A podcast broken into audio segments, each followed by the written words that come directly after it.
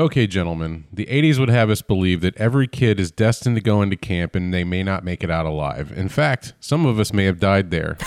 Do you guys have any camp stories or did you attend camp for any reason when you were a kid? Uh, I never attended any kind of like sleepaway camp. I kind of wish I did. It fe- seems like it was a fun experience based on uh, all the 80s movies uh, as well as Nickelodeon TV shows based around camps. Fun experience. It was Lord of the Flies, dude.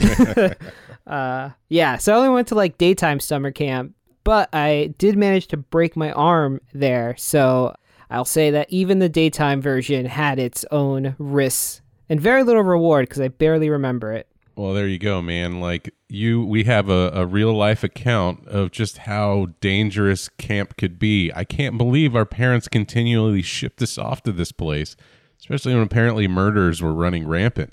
Yeah, I don't know if I could blame the camp though. Mark, did did you go to did you go to camp? I kind of went to camp. Um, it, it wasn't. It was. It was school associated though, right? So in seventh grade, uh, we could pay to go to what was called HEB camp. Now HEB is the Texas grocery chain, which I swear my fealty and loyalty to. I would die for HEB. Um, when people are chanting USA, I'm normally chanting HEB, just so you know where we stand. Can I guess what HEB camp was? Because we didn't have this uh, in New York where I grew up. There was no like A and P camp that I'm aware of. Uh, Shoprite camp. True value camp. Uh, here's what I imagine. They they bring you into a super HEB, which they've closed for the summer, and you all just have to pretend to be working at a HEB. So there's, you know, some kids who are the managers, some kids are the stock, you know, stock people, and uh and that's the the premise of the camp for 6 weeks or however long it is. You are it's like space camp for grocery stores. It immediately becomes the Prince the Princeton prison experiment or whatever that like prison experiment was they did in that college. Yeah. We're grooming junior cashiers. No, um, it was called HEB camp because the uh, I believe it is the Butts family. I think th- that's the B. I can't remember the H and E currently. Howard Edward Butts, maybe I, I forget. But I thought Herbert was in there. I feel like it was a Herbert Butt situation. yeah, it's like Herbert Butts. old Herbie Butts's family owned a uh, campground. So my school had made a deal that every single year, the kids who uh, maintain good grades, you could go and attend uh this HEB camp for a week. And the camp counselors were going to be select high school students. And there were teachers there as the main counselors. And we spent the whole week there kayaking, uh, playing volleyball, going swimming in this river. Uh, it's off the Frio River in Texas. Super cold water, uh, and we did go do kind of like the movie we're going to talk about. The campers leave camp and go camp outside under the stars. We actually did that too, and uh, yeah, it was a, it was a great time. Got sunburned. I've never been sunburned on my lips before that, and that was awful. Ouch. We had mess hall duty, so every cabin had to go and clean the mess hall and serve food uh, and and so forth. Um, so yeah, it was a great experience actually. Well, we grew up poor and camp was expensive and we did not get to go to camp. The only camp I got to go to was a vacation Bible camp, which was the church behind my house because my mom needed a babysitter for a week when we were kids. Jesus will watch them. Yeah, they don't really take the wheel, Jesus. Um, they don't really appreciate you questioning what they tell you. Um, I learned that at an early age. Um, so that's the only like closest thing I ever went to a camp. It was not sleepaway by any means. It was go there for a couple hours during the day and then come back home and go back to being a latchkey kid. So you know, living the dream, I guess. Yeah. Garrett, you just dug out a repressed memory of mine. I had pushed this very I can't believe I forgot about this. I pushed this very deep into my soul. When I was, I don't know, 13, however old one is when they do this. So I grew up Catholic and you go through all these different uh sacraments, you know, so you're baptized, communion, confirmation, and before confirmation, we had to go to some like Catholic camp for a weekend. Well, I'm glad that I was able to bubble that back to the surface. yeah, and I barely remember it except it was like arts and crafts, of course, all Jesus and, and Christianity related arts and craft activity. Uh, lots of Bible reading and breakouts. Oh my God. I pushed that one deep down inside. I hope I forget it again. John's going to need to have a sit down. the listeners may have picked up by now that I was raised very religious. We didn't have vacation Bible camp, we had vacation Bible school during the summer, which was a full week of learning about the same stuff I learned every Sunday, but now we had to do it every single day, and it made no sense to me. Um, and then they'd make you finger paint and do garbage art projects. Um, I did that enough times and was old enough at some point that I got to be one of the people running one of the classes. Oh shit! I got to teach the finger painting shit where you'd take uh, the project I remember is we were making homemade tambourines. so you'd take paper plates and a bag of dried pinto beans and you would put the beans between two plates and gl- glue them together and then you would paint your own little whatever tambourine thing and then you could shake your bean tambourine around. That's the kind of shit church is teaching your kids. We did the same exact thing. Ours was called camp. It wasn't called school, but yes, no, we did it. It was basically the same exact damn thing. I remember those stupid little like bean tambourine plates, and I was just like, I was like, what do we do with these when we're done? They're just like, what do you mean? I was like, what do we do with these when we're done? They're just like, they're yours, and I was like, okay. I threw mine in the trash.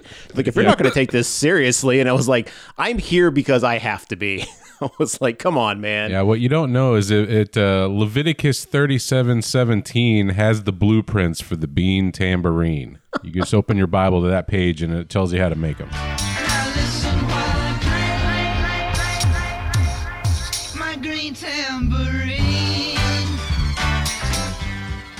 Mark, when you made it, you crossed the threshold and were a counselor. Uh, when you moved on up to the east side, did you have to pull some, you know, rough kid aside and be like, look, when I was your age, I was going through some hard times too. I got sent home from camp. You know, you tried to speak to them, relate to them while you're building your bean tambourines. No, it was more for the suburbanite crowd, if you will. Sure, no muscle shirt kids is what you're saying. No, definitely not. No New Yorkers, no boys from New Jersey. Uh, just your straight shooting uh, mid '90s white kids. me and John show up with our sleeves cut off, and we're like, "What is this, Jesus camp?" And Mark's like, "Hey guys, I know what you're thinking. I used to be like you. I used to cut off my sleeves too. Well, let me tell you something. Fuck you. I will keep cutting off my sleeves. Sleeveless for life, baby."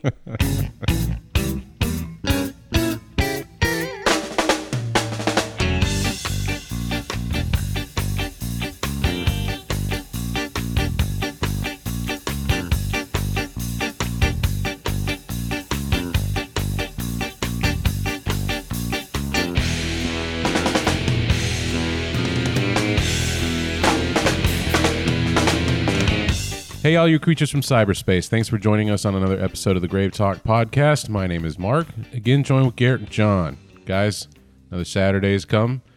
We're recording again. How are we doing? I'm doing fantastic. Hanging in there. Good. Glad to hear it. Well, before we jump into our summer camp movie in October, what have you guys been up to? John, did you watch any movies? No, but I watched the first season of a TV show, so it's kind of like a movie. Uh, I watched the first season of the Exorcist TV show finally, all the way through. Better than I expected, and I'm gonna watch a second season and then do a quickie on it. So I'm not gonna go into too much detail, but uh, for being on network TV, it was actually pretty impressive. Oh, was that a network TV one? Uh, yeah, it was on NBC, ABC, one of the BCs. UNP. UPN. That's what it was called. You, yeah, UNP. Oh my god, the knockoff UPN. Uh, oh, I did watch it, and it was a horror film in its own kind of impressive way. The Borat subsequent movie film. Uh, it showed the horror, or the the horror, the horror of reality. that was actually really good. I was I was very skeptical. I was like, okay, well he's he's a pretty good comedian. Let's see what he can do with a sequel to this movie that really shouldn't need one. I was very impressed. There was some writing in that that I was like, wow, you deserve the accolades you get. That dude is fucking hilarious. Yeah. Uh, it was nice to have something uh, new to watch this year after the mountains of delays. So getting to watch an actual movie was nice. Like, oh, this is this is new.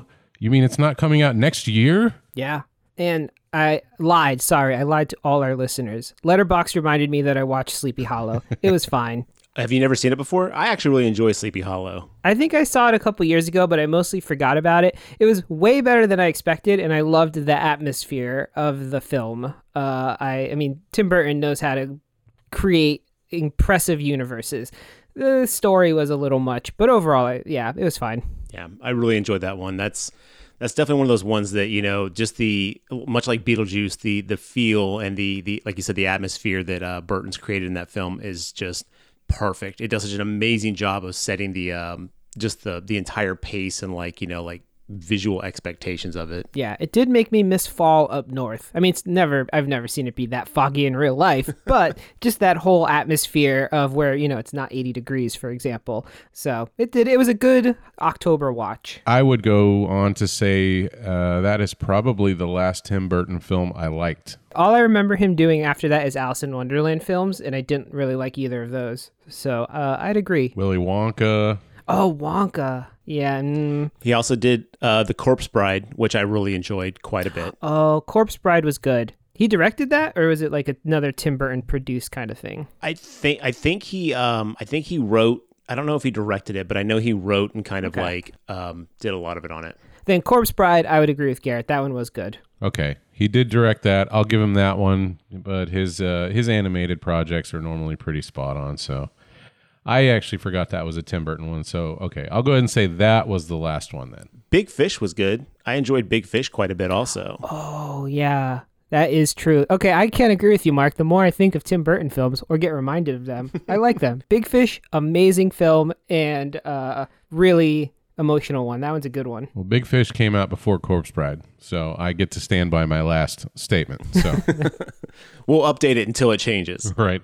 Um, I don't have any movies to talk about, but I did want to bring up that um, I believe at some point we mentioned that HBO is making a Hellraiser television show. I don't know if we actually said it on the podcast or if we just tweeted it. Fuck you, Mark. You're taking all my I, my things I had to talk about today. All right, take it. Go for it. No, no, go ahead, dude. I got some other stuff. okay. Garrett wanted to break the news. Uh, as of today, it uh, was reported on Bloody Disgusting that Clive Bor- uh, Borker, Clive Barker, is going to be uh, producing the show. So he's on board. Um, this one, if you didn't realize, had David Gordon Green from Halloween Kills. Um, it was written by Michael Dougherty of Trick or Treat and Godzilla King of Monsters, and it also has Mark Verheiden um, as you have heard us mentioned on our worst in show block of episodes earlier this year, the Hellraiser franchise has been a mess for many, many years, and they keep using recycled Hollywood scripts. So I'm really excited to see what we can do with this property when we actually write it to the Hellraiser lore itself. Yeah, and after seeing what they did with Lovecraft Country, um, I'm not all the way through season one yet, but I'm actually about halfway through. Um, after seeing what they've done with Lovecraft Country, I feel that HBO actually is going to give us a pretty dark, pretty messed up Hellraiser um, series. So I'm I'm actually very excited about this too. Yeah, I need to wrap up Lovecraft Country too. I think I got about halfway through as well. Um, pretty enjoyable. Yeah, everyone that I've talked to is just they're like when it gets to the end, they're like, dude, this is this is the series. Like I don't normally there's so many series. It takes a lot to convince me to actually watch a series or show. I still haven't even seen The Mandalorian. Wow. I got convinced to check out uh, Lovecraft Country. I'm about halfway through, and let me tell you, it's been great so far. I'm really stoked with what they're doing, um, and I just hear that it actually it keeps going great, and then it ends like just bam, like totally worth it. Garrett, I thought I had my FOMO under control. I don't really care if I'm not involved or watching things, but the fact that you're not you haven't seen The Mandalorian makes me realize that uh, I don't. That's incredible that you've resisted that peer pressure cuz I would have I caved. That move that show's awesome. I'm, I hear it's great, and I, it's got Werner Herzog in it. I mean, I'm on board for what it supposedly is, but it takes so much for get to get me to like invest the time into a show. Especially if you come in with the show, it's like, oh, it's like five or six seasons long. You pretty much lost me there. Like, you got to get me within the first two seasons, or else I'm just not going to usually get on board. I, I want to watch it. I plan to eventually, sometime, hopefully, watch it, but right now it's definitely not. Um, the time I have doesn't go towards that. It goes towards other things, you know, like Lovecraft Country. Fair enough. But you heard it here first. He plans to eventually somewhat watch it. You better start this season because season two just kicked off as of like what Friday. Yeah, yesterday. Yeah. Um, I won't get into it, but The Mandalorian has kept my enjoyment of Star Wars alive when the movies have failed. So I'm really happy that show exists. Oh, here we go. No, I said I wasn't getting into it. I, said know, I wasn't. know, I know. Mark, what else you got for us? Because I got a couple things. That's all from me. What do you got? Okay, so they just announced yesterday also that Jordan Peele is set to produce a remake of The People Under the Stairs. Oh, okay. That's a good one. Stephen King movie, isn't it? Yeah, I believe that is a Stephen King property, and um, I'm interested to see what he's going to do with it. Um, I have not seen it, by all, but all accounts of the people I like was talking to about it when I told them I just saw this, uh, they were like, "Wow, that movie's actually pretty creepy." So I'm excited to see what he does with that. And then in completely like Garrett news, just because I've got to talk about it. Evidently, Bloody Disgusting reports that Nicolas Cage battles evil animatronics next year in Willy's Wonderland. And I'm sorry, I cannot imagine anything in my head better right now than Nicolas Cage going crazy on animatronics. So I'm completely excited to see what that's all about. Sounds like Five Nights at Freddy's, the movie or something. But with Cage, Oh yeah, no, I'm not saying it's going to be bad. I'm, I, I think it's going to be great, just based on what you said. Yeah, we're going through a bit of a, a cage renaissance. I feel like with you know Mandy, Color Out of Space, and hopefully this movie. Uh, so just bangers. Yeah, I mean, honestly, since I mean, it's hard to think of a bad. I mean, okay, hold on, let me rephrase that. I almost said it's hard to think of a bad Nick Cage movie. There's been a lot of bad Nick Cage movies, but I can't think of a Nick Cage movie where I'm just like, oh, okay, Snake Eyes. I take that back. That's the only one that I can actually be like, eh, I could take or leave Cage in that movie. Weren't there some pretty bad National Treasure sequels? The second one was actually enjoyable. I don't know if they've made a third one or not, but I actually thought the second one was pretty good. Okay. What about that one where he's like a sorcerer's apprentice or something? Oh, that movie is fucking insane. Like that one's so bad it's good. like the movies are trash, but Cage in them just oh, there's something about that guy. He can just spin gold out of anything. But uh yeah, no. So I read about that and I just like had to share it with everyone because again, my weird love of crazy Nick Cage movies. So and today, let's point out for our listeners, I know you're not going to get this on the same day, but today is Halloween while we record this. So, retroactively go back and listen to the Monster Mash for us build a time machine, go back in time. If you didn't listen to Monster Mash on Halloween, you fucked up, number one. Number two, go back in time and do it. Number three, happy Halloween, all you crazy motherfuckers. I I love this holiday so much. I'm so excited. And I, we can talk about a dope movie too. Man, this is like everything's coming up Milhouse. Uh, yeah. We're ta- we'll talk about a movie, that's for sure. But also, happy Halloween. Yes, happy Halloween from us at the Grave Talk. Uh, Garrett, quick question about the Monster Mash: Is the entire album worth listening to? No, it's trash. the Monster Swim, not great. The Monster Rap, even worse. Um, there was the sequel, the direct sequel to the Monster Mash, Monster Party, or Mad, Mad Monster Party, I think is what it was called. Um, still kind of good, but just, I, you know, there's just some things that just can't be touched. And unfortunately, the Monster Mash is on that pedestal. I mean, you can, you can, it's the Tower of Babel. It's just so high up there. We're just never getting to it. I'm pretty sure that man's estate's going to have to start paying you for all the advertisement you've done for them. I, I might I, I might be on the mash payroll. That's all I'm saying. I knew it. Big monsters got into him. Well, let's get in today's movie. It's going to be The Burning from 1981. yeah, let's point out though that this actually was a listener submitted request for our podcast. Um, I had never even heard of the burning before this, so thank you so much, whoever, whoever you are out there listening. Thank you for recommending this one because I am so excited to talk about this movie. I'm so excited! Right out of the gate, I think we need to just kind of address who wrote this movie. Um, John brought this to my attention after I'd already started the film, but this one has a writing credit for Harvey Weinstein. Yeah, no, that jumped out real quick too. It was like, oh, Harvey Weinstein helped write this one. Yeah, apparently this was his breakout into the industry. Uh, from what I can tell, he had been wanting to get into the movies for a long time, and then after the success of Chainsaw and Halloween and some of these more low budget things, he decided to write himself a story, uh, kind of in the same vein, but encompassing urban legend called the Cropsey Maniac. And I hadn't heard of this urban legend until I looked into it for this episode obviously we don't condone anything that Harvey Weinstein has done. That man is a monster, and unfortunately, that kind of marred my viewing experience of a couple of the characters who were seemed very Weinstein-esque. Yeah. There were like whole scenes that I was like, ooh. I mean, they were uncomfortable no matter what, but knowing that this guy wrote them. It's like, oh, this is really like terrible. Yes. Yeah, there was definitely scenes then like and knowing what we know now, it, it took on a whole different like if if I had never seen his name on this, I would have been like, oh, this is just right up 80s horror alley. Okay, no big deal. Like I would not have thought twice about it, but just knowing that like like now knowing what we know, it definitely did pepper like those scenes differently than um than I think they would have if I had no idea. And that's that's kind of unfortunate. Just God, people, don't be fucking monsters and dickheads. Just be cool. For the love of God, don't fuck things up for us. Because this movie is great. I love this fucking movie. I'm just gonna get that out of the way.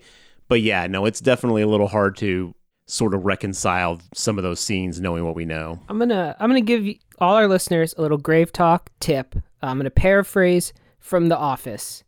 If you're gonna do something, ask yourself, would an asshole do this? And if you th- say yes, just don't do it. Problem solved. Then uh, you will avoid being an asshole. It's true. It's true. Or, as I taught my students in vacation Bible school, what would Jesus do? Just saying. Or that. Um, no. So yeah, this this unfortunately puts this movie into a situation where the individual viewer is going to have to decide if they can separate the art from the artist.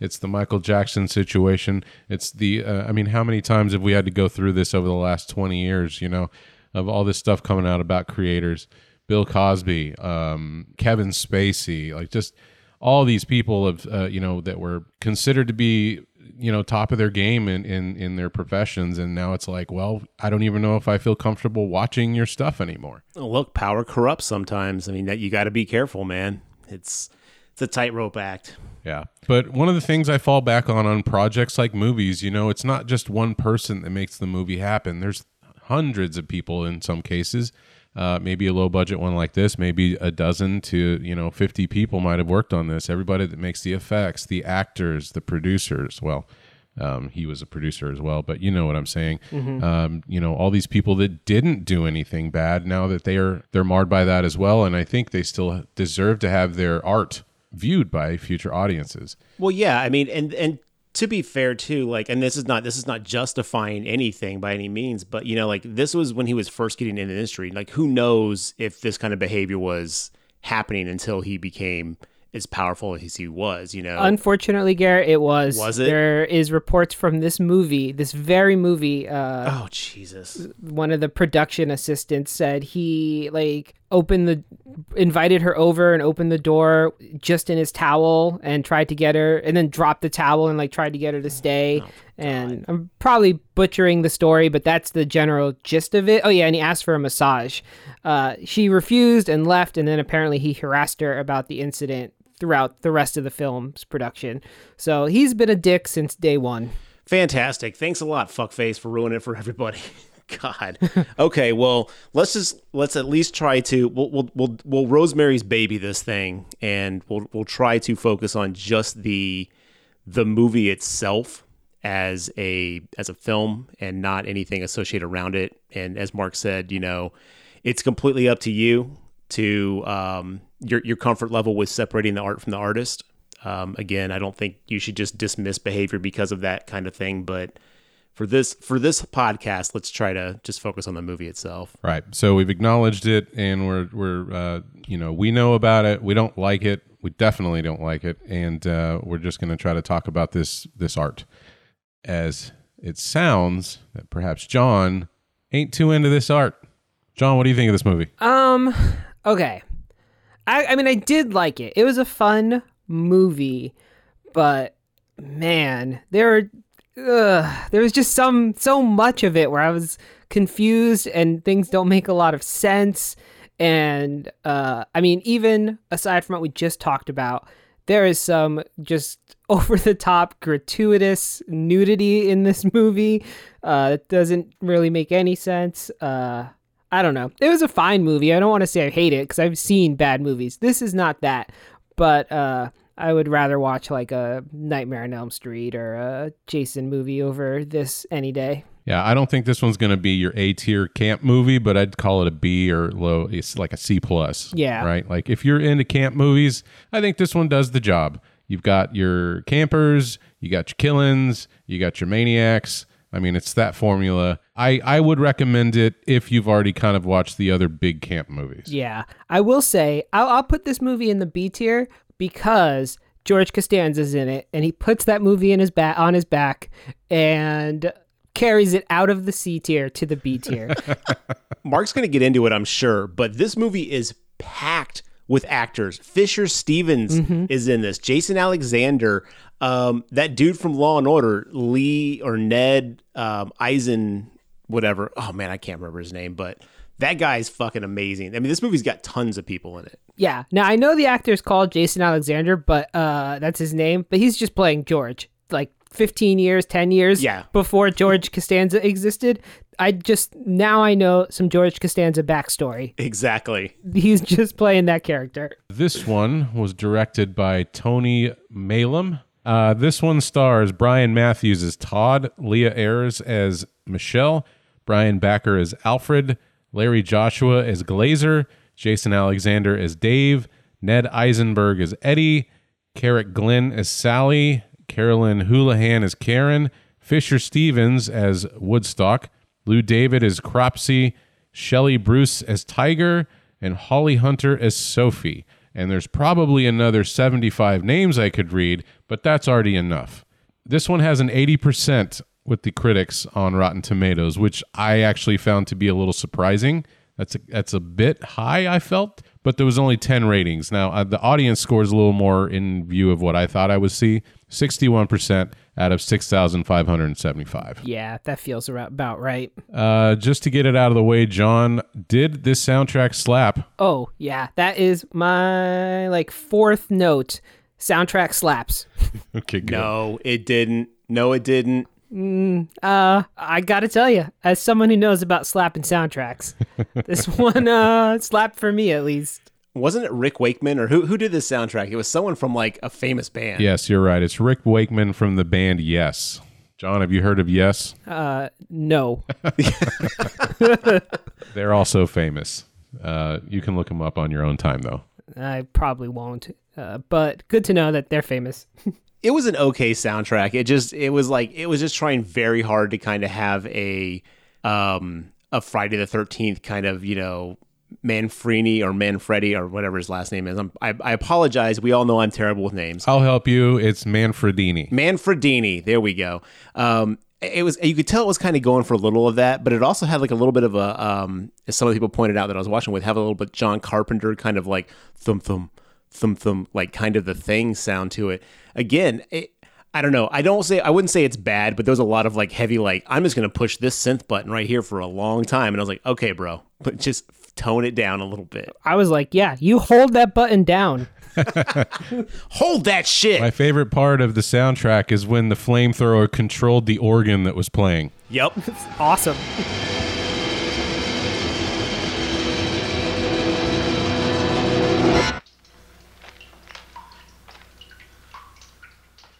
Are we not going to point out that one of the people who executive produced this movie was Corky Burger? Did you guys see that name? I did not. Corky Burger.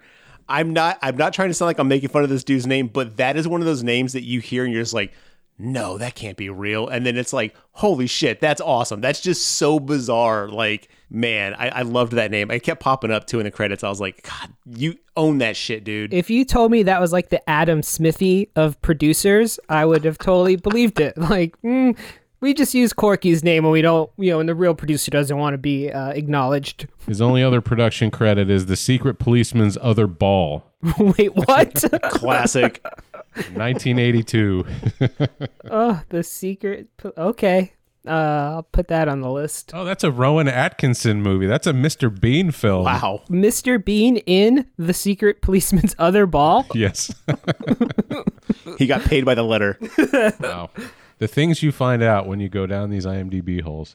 All right. Well, here's what the back of the VHS box has to say about the burning.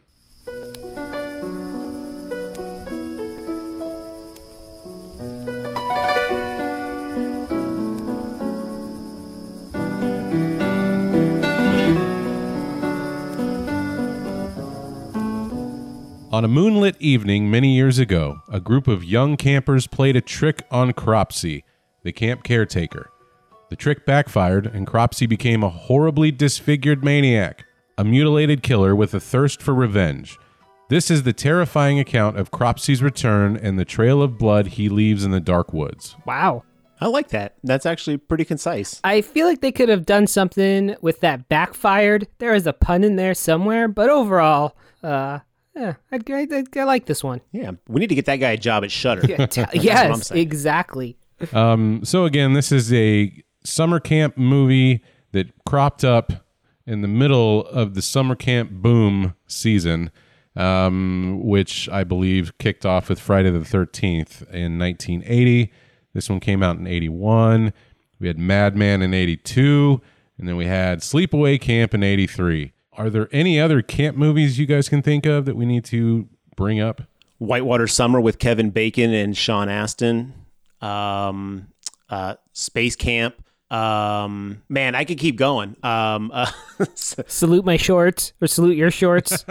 Hey, salute my shorts, would you? that was the '90s, and that was on Nickelodeon or Nickelodeon, right? yeah, it was on Nickelodeon. It was the 90s, but it might have been early 90s in that 90s 80s crossover time. Okay, all right, all right. I'll I'll allow it. I'll allow it.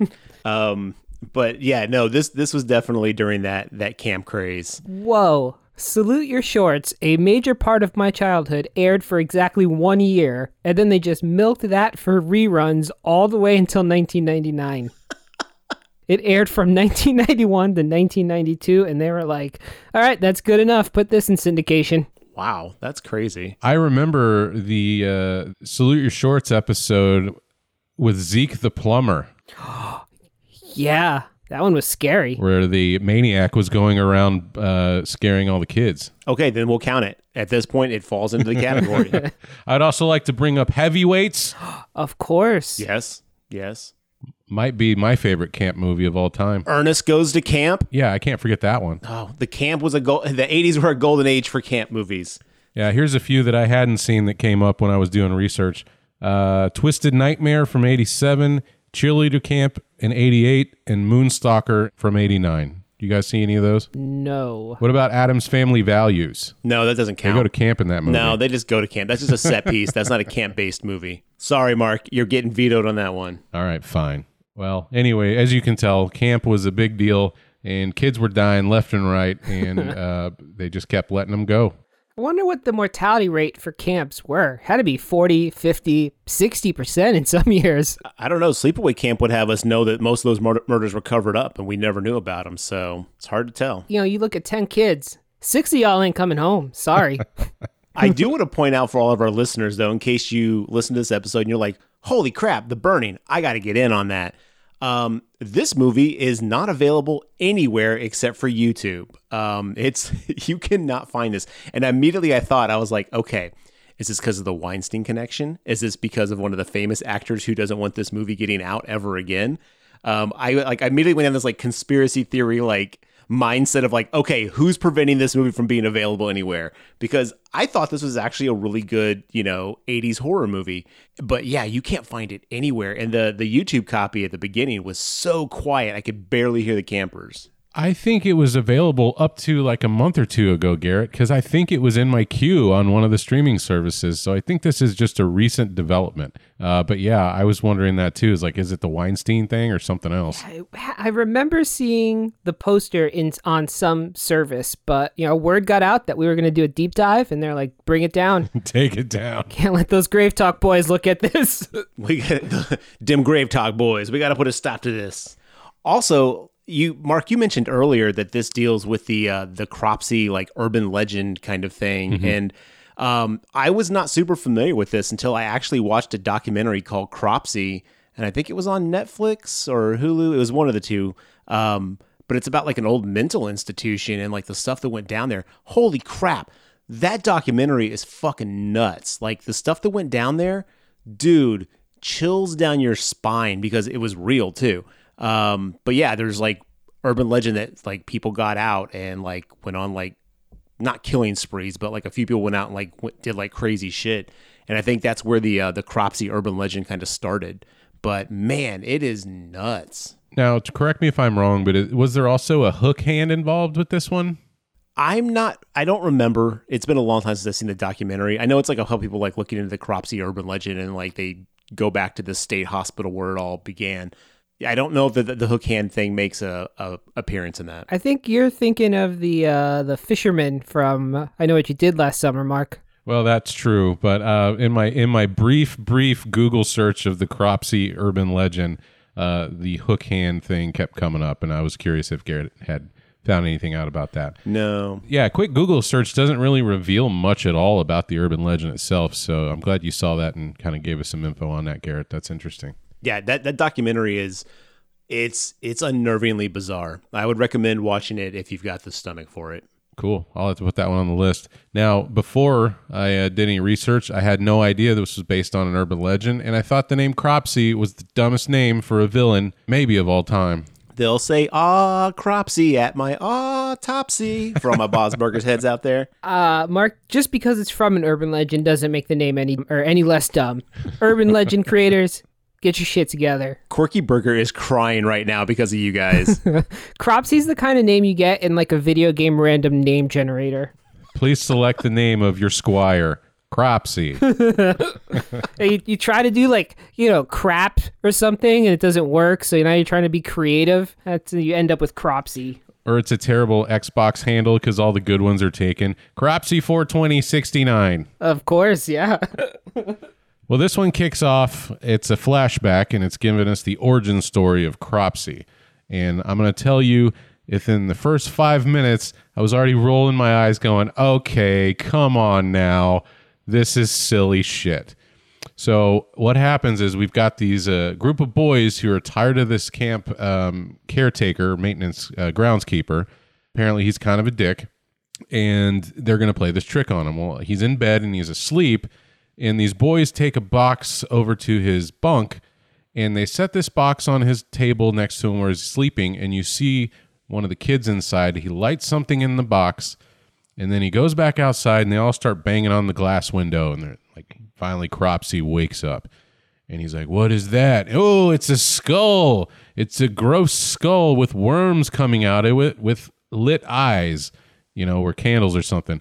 I give him props. I don't know where these kids found this skull, but I thought it was a real fucking skull because it looked like it just got dug out of the ground. Yeah, I assume they killed all the other counselors and that's one of their skulls because these kids are fucking deviants. Oh, it's definitely like a decomposing head. There's like like it looks like rotting flesh still on it. Like it's not just bone. Like you think skull, but no, there's actually still like meat on it and there's worms like feeding on the like dirt and meat on this thing. And he put two little votive candles inside the eye sockets and lit them. First off, who picked that fucking thing up? To your point, Mark, where did they get this rotting head from? Well, they had to rob a grave somewhere, which automatically can't get behind what you guys are doing. And then yeah, they they they like this fucking head up next to him. And this is the part that really like almost made me lose complete interest in this movie. When Cropsey wakes up, he sees this thing over to his uh, his left on the uh, the table, and then he immediately knocks it onto his lap onto his bed sheet, which then lights him up. I was like, you had to go out of your way to get that to fall into an area where it would have caused you harm. it's it's supposed to look like an accident, but Yes. Uh-huh. It was like watching an infomercial commercial where they're like, you know, the people always trying to do the most easy thing and they fuck it up. there's got to be a better way. yeah. Like Mark said, oh, he starts screaming, but he screams for like 25 seconds. I mean, this just isn't a regular adult behavior. He is not how any real person would react to what just happened to them. Yes, he he self inflicts his burn. Like he did it himself. He swats it on his bed and then just sits there and lets it consume him. But not to be undone or outdone, John. Uh, yes, he has a can of gas. Did you already mention that? Uh, that he No, I was gonna let you do it because I felt I felt the you the urgency in your voice. You wanted to bring up the can of gas. oh, so bad because it's bon- who sleeps with a can of gas? So right at his feet in regular kicking distance, it's a, he was going to kick this off his bed at some point. He just has a whole fucking filled up can of gas. So in his comical flailing, he kicks the can of gas over, soaks his legs in the gas, uh, which then, of course, the candle sets on fire. Uh, and now he starts to really panic. And maybe I missed this, Mark and Garrett, or maybe this is just an. How did the rest of them catch on unstoppable flame? Did he roll around in the gas? He just went up, dude, like he was made of paper mache. Uh, you mean papier mache? Yeah, sorry, I mispronounced it. Uh, and to think you were a craft leader, Mark. Oh, Oh, you're right. I know. I fucking blew it. My mentors at the vacation Bible school would be so disappointed right now. But John, don't don't undersell the gas can, right? So it's not on the ground. He's laying in his bunk bed. He's in his bed, and this gas can is somehow level with his bed. It's not on the floor. It's, it's like on a chair, the same height as his bed, and he kicks it into himself. The cap was already off of the can and douses him in the liquid. And the only thing that makes any fucking sense is that Cropsey was huffing the shit and passed out on his bed.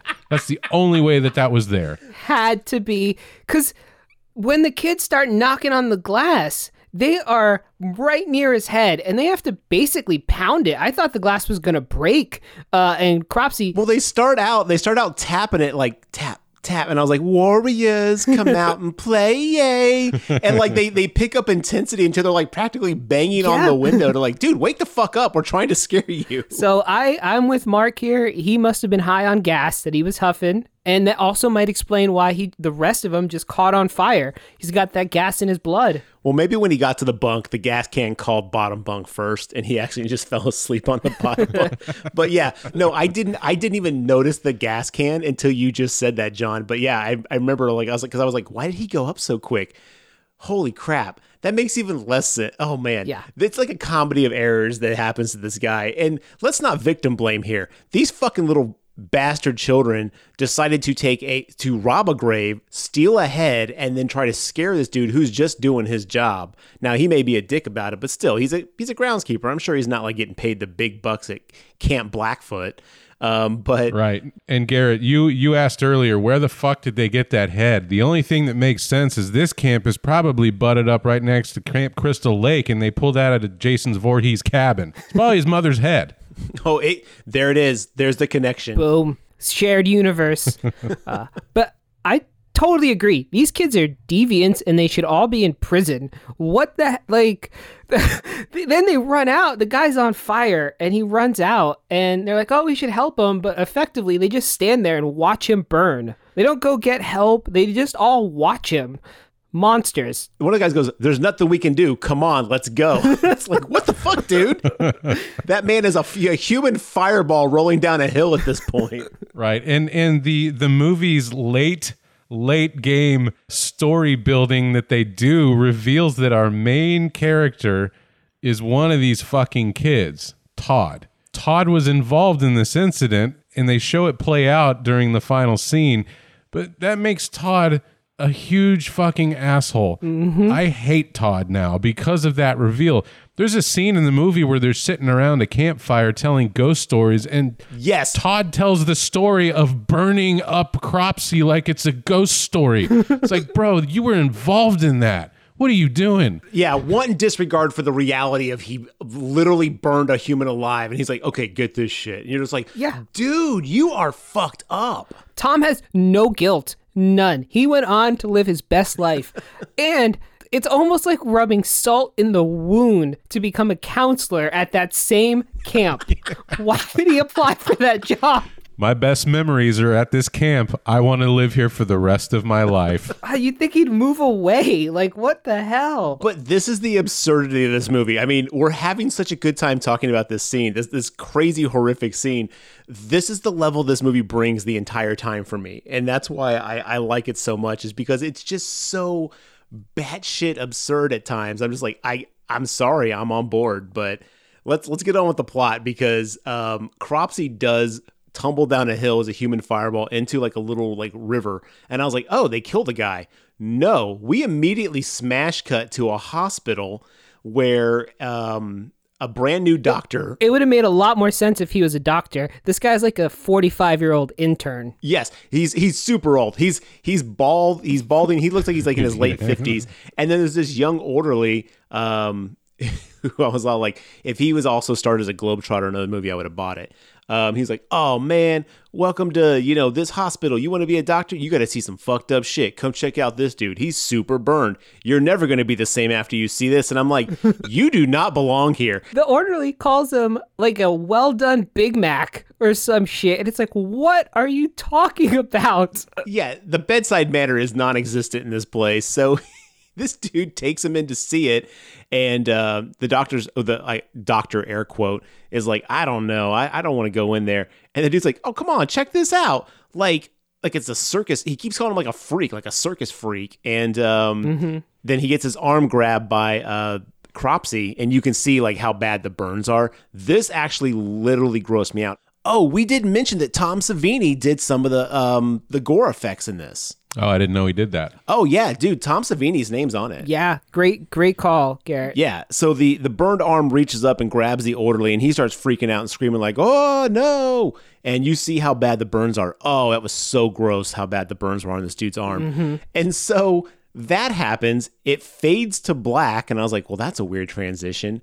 And then we cut to them. You never see this dude's face. You never see Cropsey's face at all in all these scenes leading up to. Um, they're wheeling him to the exit of the hospital where a doctor or orderly is like, okay, you're free to go. Um, you should just let this go. Don't worry about those kids. Get on with your life. Don't blame them. They, he literally tells him not to blame the kids that burned him alive. And um, he's like, just get on with your life. Don't worry about it, okay? And the dude. Now let me just interrupt you. This uh, this particular scene was so fucking weird. And just to back it up, a little bit before that, when the orderly was handing out tickets for payment to show off the burned man, they talk as if this man's life will never be the same, right? And he's like limping down the hallway, and you just see his legs. Now, what Cropsey becomes, mm, I don't know how he pulled this off. He, he must have never skipped arm day after he left that fucking rehabilitation period in the hospital because he's got superhuman strength. And I was like, did the fire infuse his muscles with like magical power? Because none of it, none of like the kills don't make sense sometimes. he has the power of a thousand suns, Mark. right? Yeah. that was one of the main questions I had about this movie is wouldn't after going through such a horrific ev- event wouldn't that make you less capable of being a serial killer not more capable and i- his skin would be so sensitive to everything Well, well, time did pass, you guys, because the thing is, the one of the one of the young teens at the beginning who burned him alive is now one of the adult counselors at this at this camp. Right. when the movie actually starts going. So, I mean, there's, I mean, he leaves the hospital, but the moment he leaves the hospital, he's in like a black trench coat and an, and a uh, like a detective hat. I don't know how to describe it, but um, because I don't know different types of hats. I'm sorry. it's like a fedora Yeah, there you go. And he like ends up like hitting on a prostitute and she's like, "Come on up." And then she takes him up to her place and then he gets inside and this is right after he leaves the hospital too. Um he gets inside. Like the first thing he does when he gets out of the hospital is like, I'm gonna fuck. so he goes upstairs with the prostitute. She's like, Oh, don't worry about it. You want the lights off? That's cool. I get some crazy shit in here. You'd be surprised what these guys want. And then he gets close enough in the light where she can see the way he looks, and then she loses her shit. She like goes like, "Oh God, no! Get away from me! Get out!" And it's like that's never a good way to approach this. Um, and then we get our first kill of the movie. He chokes her, and then but this is right after he gets out of the hospital. So yeah, where did he get that strength? Because his his muscles would have atrophied at least while laying there for the whole time. yeah Uh huh. Now let me ask you a question, Garrett. You you you you slightly frame this as in Cropsey wanted to fuck. I think Cropsey's only intention was to kill. i agree Are you saying that you think that he went in to fuck and then when she got freaked out, she was like, no, and he's like, now I'm gonna kill you because you made me feel bad. That's what I took. Because the thing is, is, as he's leaving the hospital, like try to get on with your life, just you know, go back to doing anything normal, blah blah blah. And I think he was like, all right, you know what, I'm gonna go bang out this pro, and um, you know, get back to normal as as I do. And then I think when she reacted, um, he was like, ah, well, you know what, fuck this. It's time to it's time to get revenge for all the the stuff that's happened to me. I see. That's the way I took it. But you guys think that he went there just to kill the prostitute straight up? Yeah, because he didn't talk or anything. I this whole I just assumed he was there to murder. Uh, he he was like, you know what? I gotta get my murder practice on before I go kill a bunch of kids.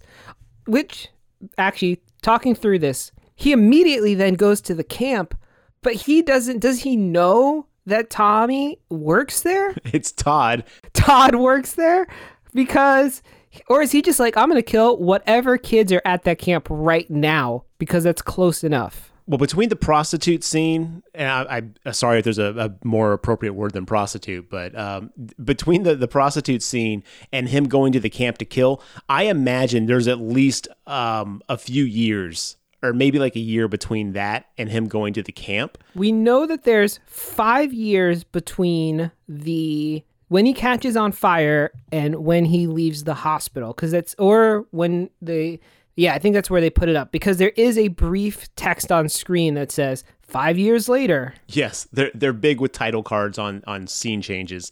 Um, I don't think it's a lot of time between the the pro scene and um, him going to the camp. I'd say maybe like a couple months because I mean, you know, I don't think he immediately killed the prostitute and was like, "Well, got to catch a bus." yeah this goes into my second issue of Cropsey, other than the once he starts feeling the power of the burn. Um, it's the the the mo- the motive, right? Why is he killing who he's killing? He's killing random campers as if all campers are to blame for his current um, disfigurement. Instead, he should be going after the the five that fucking pranked him, right? I mean, Yeah. I get maybe because Todd is there and that's the late game reveal, but what about the other four? You know? just collateral damage There's no rhyme or reason why he decides he has to take out this entire like semester's campers before he actually gets to Todd.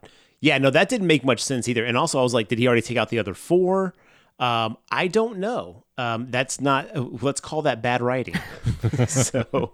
before we leave the the prostitute scene though i have to ask did any of y'all notice the horrible lightning effect that they cut in there Oh yes. Yes. that cut that pulled me out of the movie imme- i laughed out loud i was like did that come from like 1950s stock footage It's like a black and white movie. Yeah. It was so stupid looking. it wasn't even raining Yeah, like the original the original Nosferatu had better fucking lightning effects than this. It was it was so comically like out of place.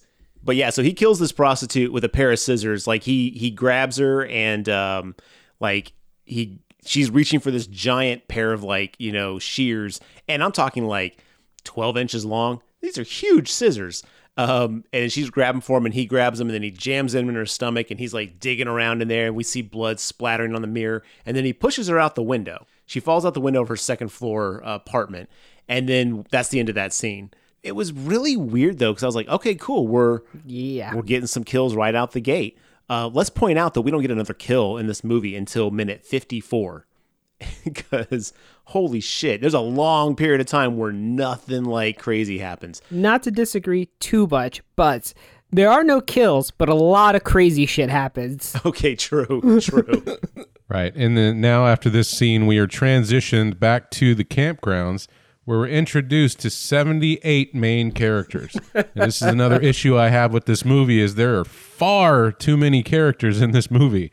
Uh, I don't even know any of their names. All I know is there's Baby Fisher Stevens. There's 22 year old Jason Alexander. We've get we get no establishment really about what this camp is, why everybody's here, how long it's going for, who are the camp counselors, and who are the kids. Yeah. I don't know if you guys had that question, but I was asking myself that the whole time. I was like, okay, Jason Alexander, what is he? Is he a camp counselor? Because I know in this movie he was 21 at the time that they filmed this. I wrote in my notes, Are there any adults in this camp? It looked like a camp just run by children. It was Camp Brawless, you guys. I mean, seriously, when we when we cut to this scene, they're playing softball and um, the girl batting like hits the ball and then starts running to first base and the camera is like, "Oh, we're just going to keep pace with this chest." Yeah. every shot after that is a very gratuitous shot of um I, I hope they're of all legal age in this film. me too. Because there's a lot of up close like tit and ass shots, and then a lot of the the, the teen boys going, "Whoa, I'm gonna get some of this," and um, it's so it's so awkward. And yes, like I said earlier, it's this camp is this camp make Kamp Krusty look well organized. But yeah, I think there's only like two counselors in the entire place, and they're not even present for this scene. No. So you you guys literally looked at all these people and you're like, look how young everybody is because I looked at it the exact opposite. I was like, this is a camp for 25 year old college kids. Okay, well, what I did was I a- what I actually said or thought was, "Wow, look at all these old people, not old people, but older people trying to play children." Yes. oh, okay, yes. Because literally, like I said, uh, Jason Alexander was born in 59. I assume this was filmed in 1980. Right there, he's already 21 years old. Holly Hunter, who has gone on to uh, get some Emmys, she was in Big Sick, 13, a bunch of other, The Piano from 1993. She was born in 58. So she was 22. So Garrett, no problems there. I'm pretty sure everybody was well over 18 at this point. Okay, well, again, I, I'm I'm glad to hear that because yes, there was a lot of like of the uh, the kids who definitely were too old to be here because I think we did make the comment of like, wow, this is a very old camp. But some of the girls that had to get naked, I was quickly, I was like, oh god, I hope you're of age. I was like, this is going to be so awkward because I think they're supposed to be playing like middle age, well, not middle age, but um high school, middle high school age in the movie. But yeah, they're definitely. The age, the age ranges look like they're all over the place. It is undefined, and that's part of my issue. Is like, okay, are these attendees? Are they counselors? And then you know, obviously Todd appears like the head counselor or whatever, and he's like their age. Everybody is basically the same age in this camp, and then it made me ask myself. What is the cutoff age of camp, and why isn't there summer camp for forty year olds? There is. Alamo Drafthouse does that. Oh, Uh, also, too many injuries, Mark. You see these people playing baseball? Imagine a bunch of 40 year olds. They'd be hurt knees and backs. And, good point. I, I speak as someone who like, I'm trying to imagine myself. I think we could do some math. Okay, so we know that Todd is five years ago was at the camp because this is five years later. So let's assume he was 14 because he looked pretty young. He would have to be like mm-hmm. 19, 20 tops. And he's the lead counselor. So the rest of the, the attendees have to be, I would say, in the 14 to 17 range. Right. Well, that's what the movie is, is trying to lead us to believe. But yes, their actual ages and the way they look does not convey that at all. Right. in story universe that's how old they should be in reality they're all probably older than todd yeah. So as you say, we smash cut to clamp, uh, clamp, Camp Blackfoot again. Um, they don't tell us that um, this time. We just immediately know we're at a camp of some kind. Um, we're watching them play baseball. We're getting a little like feel for how the characters are interacting with each other. And I'll be honest, I know a lot of the events that happen in this movie, but because this movie is so ill defined with like where things take place, I don't know what happens next. All I remember is well cropsy almost kills somebody in the woods oh, that's right. yeah they hit uh, well, they're, they're playing the baseball game that you mentioned where they focus in on all the girls playing sports without bras on and the ball gets knocked into the, the forest area and she's uh, one of the girls playing outfield goes out to try to find the baseball and we see uh, for oh okay this is one thing we didn't mention why is cropsy's main killing weapon garden shears because horror writers have a really hard time coming up with stuff that's not completely dumb sometimes. And no offense, I like this movie, but just like I know what you did last summer, and to a lesser degree, the Scream mask, and uh, you know certain things, I'm just like, oh fuck, why, why garden shears? So stupid. Whoa. The Scream mask is iconic. It's iconic, but it's not great. garden shears are not you cannot compare these the garden shears to the scream mask okay, uh, you're right. That is I, I don't think he's comparing. He's not comparing, but I agree with Garrett. The scream mask is lame. all right fair enough i will definitely wholeheartedly disagree I, I love Scream, but yes, I, I just that it's just that that time period, man. I don't know. Anyway, I'm not gonna get on a tangent. I do not know Mark, but maybe because he was a a groundskeeper, he just used what. Oh. But these look like brand new garden shears, though. Like these things were spotless, not a not a spot of rust on them. they are magically imbued garden shears because what they do does not one he must have sharpened both ends because when you get garden shears only the cutting side is sharp Not they don't just randomly make the outside of the blade also sharp for maximum accident possibilities. Right. Uh, so Cropsey put in some work on those garden shears. Uh, and you know, I in the beginning of this podcast was a little torn on if people should watch this, but in re- yes, you need to see this movie because we could spend all day dissecting every scene. Like Mark says, they hit the baseball and it went into the woods, but on camera, this lady taps the baseball and then it rolls like two and a half miles. She bunts it. She literally bunts it, and it's like buried in the fucking woods. Just like There's no way that that hit got that ball where they showed it. No, there's a lot of continuity issues in this film. Um, there's one I'll bring up later, really close to the end of the film, that just I rewound it about seven times, going, "Hold on, what is that scene doing right there?" Okay, okay. Yeah, so real quick, just to kind of like cut through some of the red tape on this, there's going to be a lot of scenes that we're going to gloss over where people come really close to almost getting killed, and we have um we have killer cam where we see things through Cropsey's eyes, and you can tell because it's got like a little Vaseline around the edge of the lens. Yeah, can we just stop and mention that that is like the laziest killer cam I've seen in some time. It was so bad. Smearing some Vaseline on a lens is like so fucking uninspired. Well, this was 81, dude. Really, I mean, I feel like that would have been done in the '60s, the fifth. You know what I mean? Like it's probably old hat by now. I was okay with it as as long as it didn't tint the film. That's my important thing. right. But yeah, no, there's there's gonna be a lot of scenes we gloss over where people like are you know doing something and they almost get killed or um uh the killer almost gets them. So we're not gonna talk about a lot of those, but um, yeah, there's a ton of that in this film.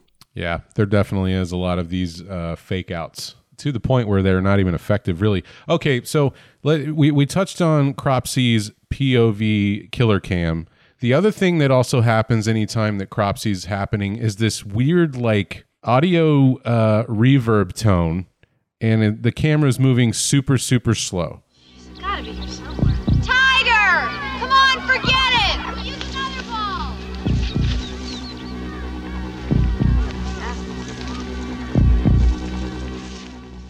But the problem is, is that they also use that killer cam and sound effect for the fake out scares. Did you guys notice that? Yeah, they've got to make you think that it's the killer, even though that it's not. But yeah, no, the the Vaseline lens thing, I was like, that should only be a Cropsey thing, but it wasn't. Right. Okay, head cannon. Here we go. This camp is a camp for the visually impaired. Everybody sees that way. that would explain so much about this movie, actually. So, uh, there you go. That's why Jason's Alexander was squinting so hard at that girl's ass, he just couldn't make it out. no, he had no idea what he's looking at. John, you are the hardest working man in Hollywood, sir. Well, uh, yeah. So at some point, um, we can probably just mention, you know, we- we're introduced to our main band of characters. Most of them are nondescript, right? You've got a group of girls, a group of boys, baby Fisher Stevens and baby Jason Alexander being the only real standouts outside of Todd, except for and uh, the two characters that are really the problematic ones for me are Glazer and Eddie. Now, Eddie actually starts out to be, I thought he was going to be an okay character, but as the movie progresses, he turns more and more Weinstein. And I just ended up really hating him. Yes.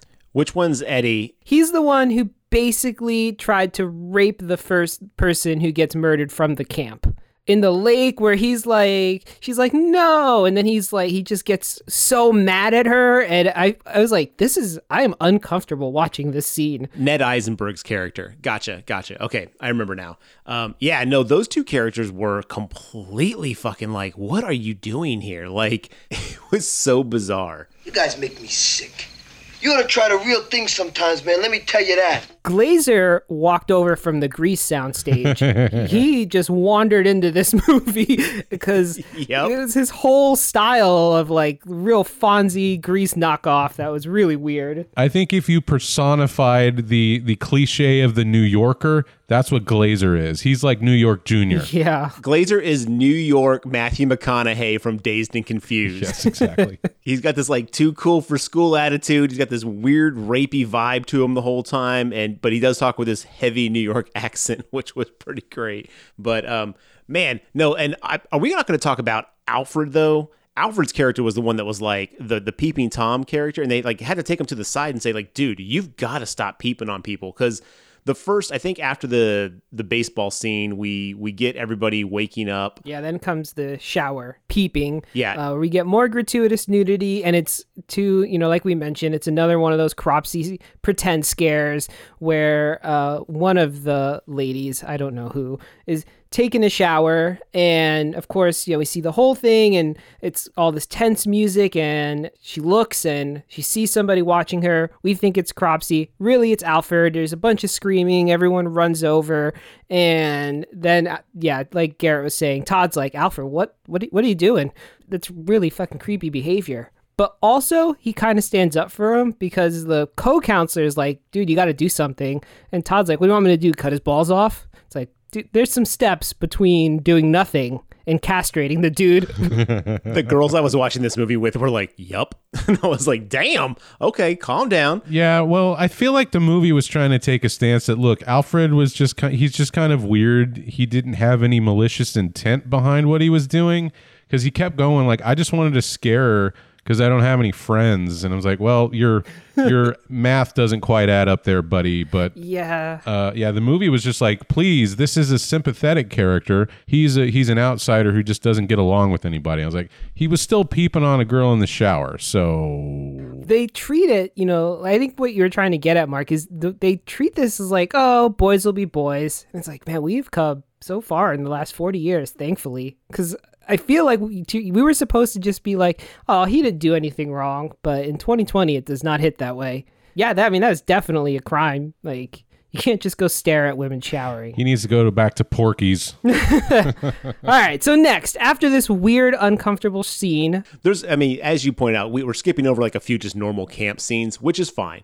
because um, honestly, it's your standard camp watching kids be idiots scenes. But there is one scene though where they're in the uh, the mess hall, and one of the camp counselors is like, "All right, some of you guys are going to be going on a." A camping trip for three nights, and you're gonna camp out under the stars, yada yada yada. They send Woodstock out back to the bunk, and this is where we get another like killer fake out scene.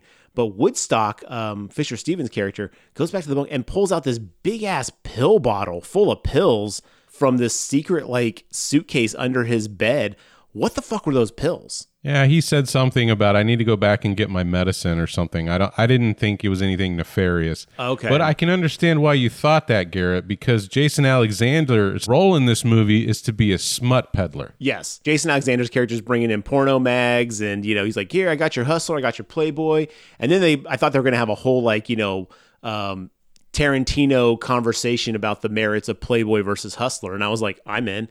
Um, but no, but that scene where Woodstock goes back and gets the pills, I was like, is this fucking like, are they looking to microdose this whole trip? I was like, this could be crazy. I thought this was going in a very weird direction where Woodstock was going to spike everyone on this trip and fucking they're all going to be like whacked out of their heads. But um, no, they don't. But cutting back to your point, John, I wanted to bring that up because I was super confused on what those pills were. Um, but yeah, cutting back to I don't even remember that scene, and I don't think they ever mention it ever again. Like he's never like, "Oh, I need my medicine." Never again. That's why I didn't think it was meds. I thought it was just like I was like, I'm gonna go get the drugs for everybody, and I was like, okay, cool, we're all gonna take a tab. Yeah. Um, but no, as you said, they they they're canoeing down the um. Down a river, and we get introduced to the fact that this movie doesn't cut away from anything. If the characters need to go from point A to point B, it is going to show us the entire travel time. And then it becomes like goddamn pandemonium. like you've got canoes ramming into each other. They're having like fucking water fights with the oars. And I immediately I was like, someone's fucking canoe's sinking. And I I, I thought we were gonna get to that whole scene without it happening, but sure enough, at the end, someone's canoe sinks, and I was like, yes, like B five, sink that motherfucking battleship. As you said, like five minutes of like we have descended into madness, which even led more credence to my thing. Like they're all whacked out on fucking pills, but evidently they weren't. Apparently, this is just how they behave. Which you know, fine. I bel if you assume that they're like 16, that is the kind of craziness a 16 year old would do. Why the camp counselors were also in on this out behavior. I don't know, because it's the burning. They just needed to hit their 86 minute runtime, is what it came down to. And they're like, we're going to have to stretch out every single scene to the max. I did notice it was it was right under one uh one thirty. I was like, oh, John's in. yeah, oh yeah, this movie does not actually, it does feel long because, like Garrett said, you get a kill in the middle and then long stretches of just like home video. It's- I did like the extended scene where they shoot Glazer in the ass with a pellet gun. I thought that was a good scene. That was funny. Yeah. oh yeah, because um Glazer runs up behind um Alfred's character who can't swim, shoves him in the water, and they're like, "You fucking asshole!" Blah blah. And then he goes over to this little like floating buoy dock thing in the middle of the lake, which okay, cool, where all the girls are. And he jumps up and he's like, "Y'all look like a bunch of mermaids." And I was like, "Oh boy, here we go." And out of nowhere, we cut back to the the, the crew on the, the the shore, and then Fisher Stevens has a fucking gun, and I was it's a paintball gun, I think. But it like it like it's like we cut to him hitting on those girls, we cut the Glazer hitting the girls, and then we cut back to them like taking aim on the the dock, and I was like, they're gonna kill this motherfucker. I did not know it was a fake gun. I just saw Fisher Stevens had a gun. I was like, this just got dark real quick, and then we find out that it's like a pellet gun or a paintball gun or something, but. Holy shit, yeah. It shocked the hell out of me when we cut back and he's just taking aim and I was like, "Oh my god." And then they all moon him, so we get to see Jason Alexander and Fisher Stevens' ass. Yep. So, listeners, if that's something you're into, that's in this movie for you This movie gets 3 out of 4 butts, literally. specifically. Absolutely. Absolutely, huh? Absolutely shit, man. John mentioned the canoes, and we watched the entirety of the trip, all seven and a half hours of the rowing, and they're setting up. Garrett, are we like 40 minutes into the film at this point? No, we're like 37 minutes into the film. Um because wait, did you say 40 minutes? Yeah. Okay, I don't know why I split hairs and said 37. yes. Look, I'm I'm all whacked out on those Woodstock Molly Percocets, okay? um so yes, it's like 40 minutes in because this is where we get the scene where the they're telling the Cropsey story. Todd is like, okay, there's this dude who got caught on fire, as you guys mentioned earlier. But he is so gleeful about telling this. Yeah. And then they have Woodstock stand up from behind one of the campers at the, the crescendo of the story with a giant fucking machete and a mask on. I was like, that is super dangerous. Scares all of them. And then they all have a good old laugh of like, ha ha ha ha. But they all stand up and kind of like converge in the middle, like they're gonna hug. And I was like, they're like walking towards the fire. I was like, if this entire fucking camp group goes up in flames, I'm gonna fucking love this movie. but no, they have they share this moment, and then the next morning is when um Eddie and um, that other girl decide to go skinny dipping, and he's like, "Let's go swimming." She's like, "We don't have any swimsuits," and he's like, "It don't matter to me." And he gets full naked, and she's like, "Okay, cool." This was weird though because she gets full naked, and it's on. We got bush, like it's just like there it is, and she gets in the water, and she says before they get in, "Okay." But don't try anything. Don't touch me. And he's like, okay, fine. Yeah. She gets in the water, immediately gets up on him and is like, hold me close. And I'm like, wow, that turned real quick. And then that's where he gets all like kind of like rapey and tries to make a move. And then she freaks out and she's like, fuck you, I'm out of here. Yeah, I mean it's hard to like read someone's intentions, right? But I'm wondering if maybe Eddie just moved too fast and scared her off because he w- went from zero to rape in like three seconds. Uh, and she's just like, no, no. And then finally she's like, no, stop. And he does uh, barely contains his uh, inner rapist. This whole scene was terrible and added nothing to the movie. Yeah, she well, it allows for a kill later, but like she she says before they get into the water, she's like, "Hey, look, you're always bragging about how many girls you've done it with. I don't want to be just another statistic." So I would not be surprised if Eddie had rapey tendencies out the gate. So it didn't seem completely out of character when he got like that, but yeah, it it escalates real quick. She gets out of the the the river at this point, puts on her boots, nothing else, which I was like, "Well, that's not not ideal." Well, her clothes were taken. Yeah, Cropsey, being the prankster that he is, took all of her clothes and That scamp. yeah, just threw them on trees everywhere. And so she's like following her clothes essentially to her doom. Late, late game uh, update, fellas. I just went back and watched a four second scene where Jason Alexander and Fisher Stevens are sitting in the mess hall and Woodstock, aka Fisher Stevens, says, I need to go back to camp and get my vitamin E. Okay, so they're talking about Molly, right? Ecstasy. Did they call Molly vitamin E back then? No, I literally think he's talking about his vitamins. Oh, he's going to get his Flintstone kids vitamins.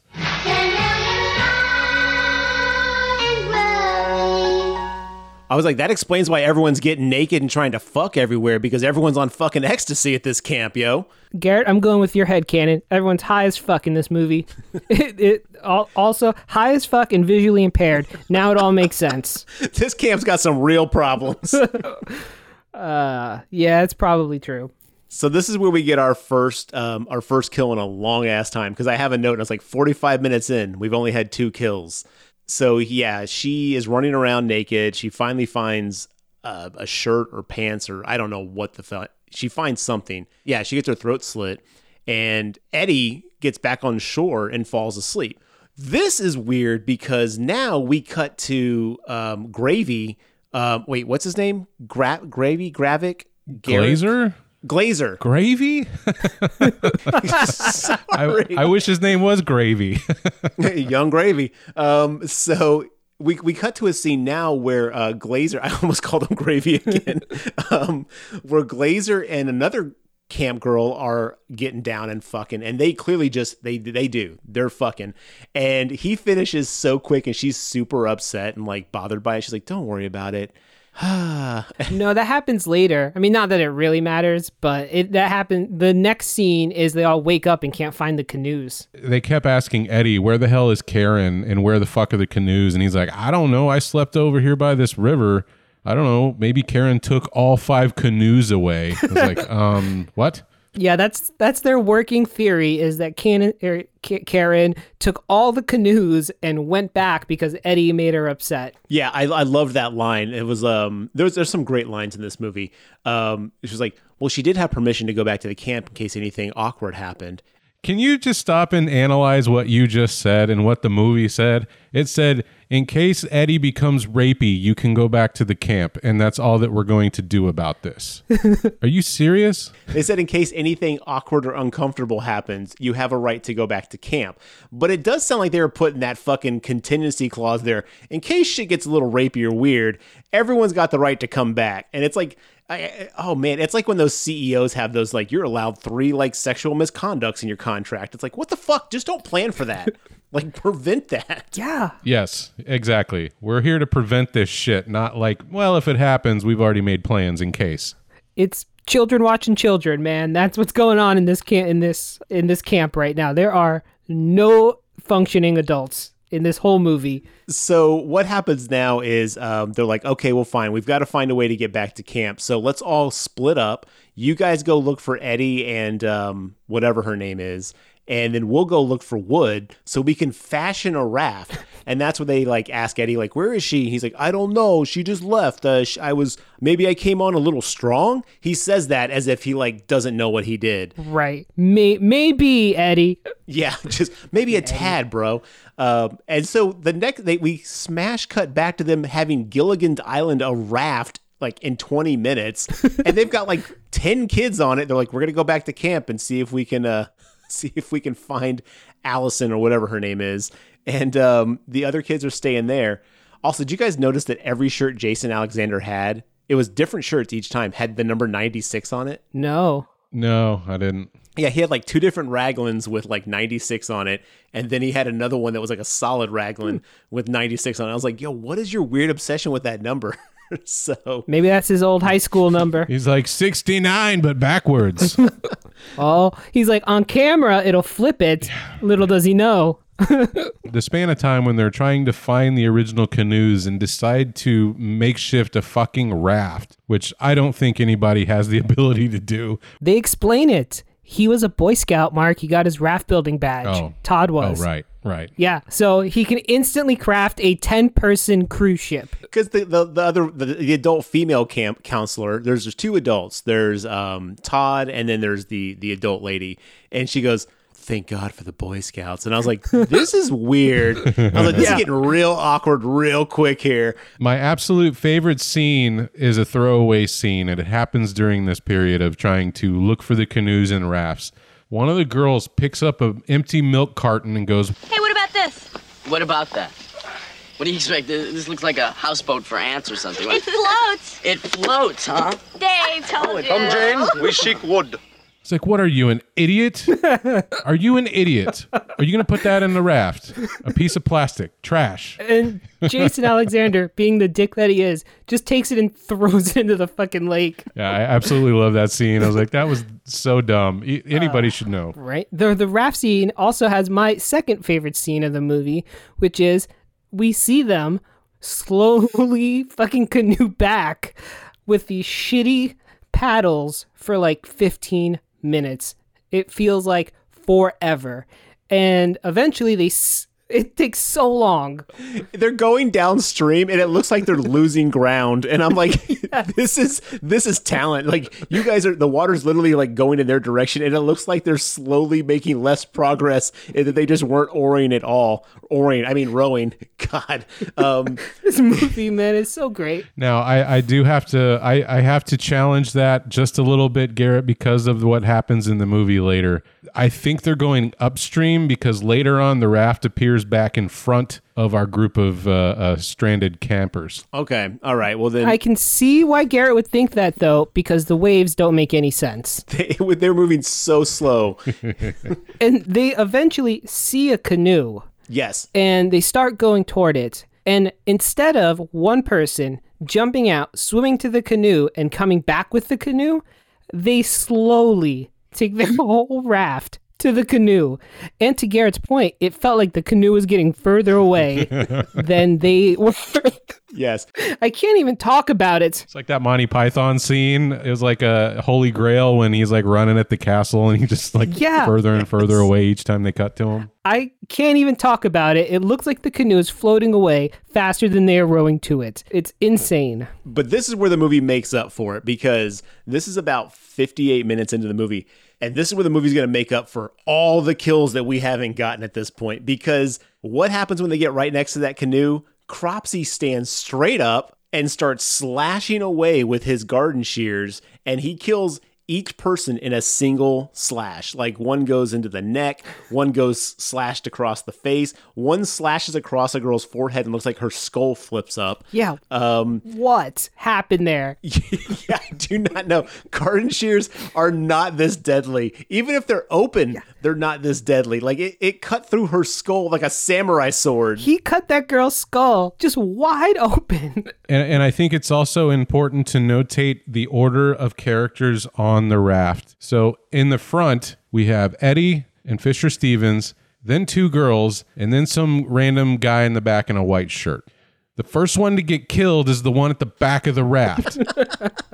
Yep. the kid in the white shirt. That doesn't make any sense. Well, him standing up in a canoe and not tipping over doesn't make any sense because he. We're not saying he like gets up. He pops up as if he jumps up on a springboard. And then, yes, he's within arm's reach of everyone on this giant raft that's got six people on it with space to go around. And um, yes, he kills every single one of them. He cuts off Fisher Stevens' fingers, and we get some great blood spurt at this point. Um, but yeah, he takes out everybody and insane. But that movie, that scene right there, made up for like all the kills we hadn't gotten yet. What I think happened is they wrote the script and they realized, like Mark said, holy shit, we have like 75 characters. We're going to need to kill them off by the boatload now. Yeah, my other thought when they found this canoe, uh, first off, I thought Dead Karen was going to be in it. Me too. Good job, movie, for having the killer in the canoe. Uh, my second thought was okay, so what are they going to do? Split up, and then the people left on the raft will not go anywhere because they've been paddling for so long and they've made maybe an inch of ground? Oh God! My thought was, what was Cropsey's plan? He was just laying in an abandoned canoe. he was hoping for the best. He knew they were going to build a raft. Like somehow he had that insider information. Yeah, like I guess he knows Todd so well. He's like, Todd's gonna have him build a raft, and I'm gonna be ready for that. Maybe he was in the Boy Scouts with Todd. oh, there's some backstory. That's his. That's his uh, troop leader. Ooh. So God. So, so the next scene is the scene that I got confused about earlier. That we we now cut to um, G- gra- oh God, I almost called him Gravy again. Um, Glazer. Glazer um, having sex with that girl, and he finishes instantly. And while they're fucking, That girl is straight savage. She's like, I wrote two lines. First, when he's done, she goes, "That's all," and then Yes. she's like, "Oh, I'm uh, cold.